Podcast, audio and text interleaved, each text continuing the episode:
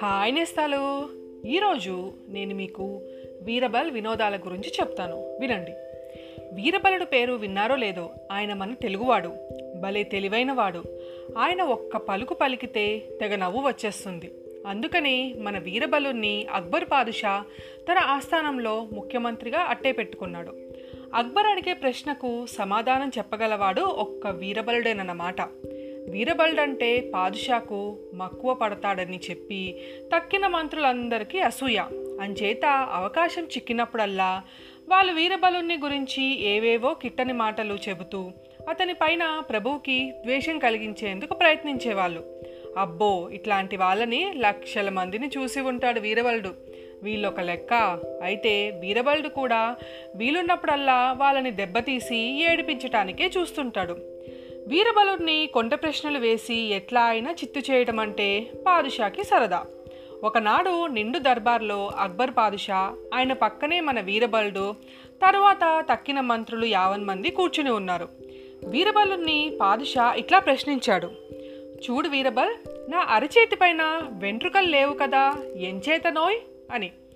వెంటనే చెప్పాడు వీరబలుడు, ప్రభు, దీనికి కారణం ప్రత్యక్షంగా అగుపడుతూనే ఉంది కదా. పేద సాధులకు దాన ధర్మాలు చేయటంలోనూ విద్వాంసుల్ని సత్కరించటంలోనూ దేవరవారి అరచేతులు అరిగిపోయాయండి.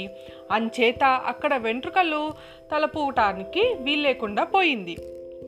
ఇది ఊరికే స్తుతిపాఠం కోసం చెప్పిన మాటలని అనిపించింది పాదుషాకి. ఏమంతా సంతృప్తి కలగలేదు.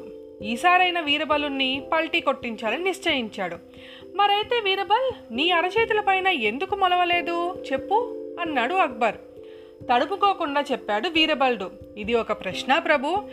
ఏలినవారు అనుగ్రహించే బహుమతులు అందుకుంటూ ఉండటం చేత నా అరచేతులపైన వెంట్రుకలు మొలవకుండా పోయినాయి అనేసరికి అక్బర్ ఒక్క నిమిషం సేపు అట్టే ఆలోచనలో పడ్డాడు. అరే, ఈ వీరబలుడు 2 ప్రశ్నలకి దొరకకుండా తప్పించుకుపోయినాడే అని అనుకుని మళ్ళీ ఇట్లా అన్నాడు. వీరబల్, నేను వేసిన 2 ప్రశ్నలకి చక్కటి సమాధానాలు చెప్పావు, బాగుంది. అయితే ఇంకొక సంశయం ఉండిపోయింది నాకు, ఇది కూడా తీర్చాలి. బహుమతులు ఇవ్వటం వల్ల నాకు, అవి అందుకోవటం వల్ల నీకు అరచేతిలో వెంట్రుకలు మొలవలేదన్నావు. మరి తక్కిన మంత్రులందరికీ మొలవలేదు కదా, ఇంకేం చెబుతావు అన్నాడు బాదుషా. ఈ ప్రశ్నకు తక్షణమే అందుకున్నాడు వీరబలుడు. దేవరా, ఇదేదో గొప్ప సంశయం అనుకున్నాను, దీనికి కారణం ఎక్కడో వెతికితేదేముంది ప్రభు.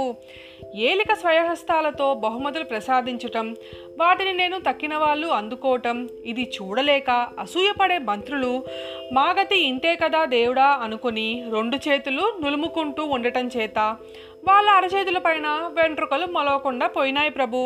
ఇంతకంటే ఏం చెప్పమంటారు? ఈ జవాబుకి పాదుషా చాలా మెచ్చుకున్నాడు.